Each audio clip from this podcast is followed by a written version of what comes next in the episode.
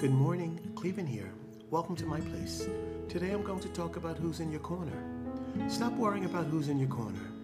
Your corner is never empty because God is always there, and He's all you need in your corner. The moment you learn that your corner is always occupied, you'll no longer have the need to worry about who's there. And as always, thank you for tuning in to my place.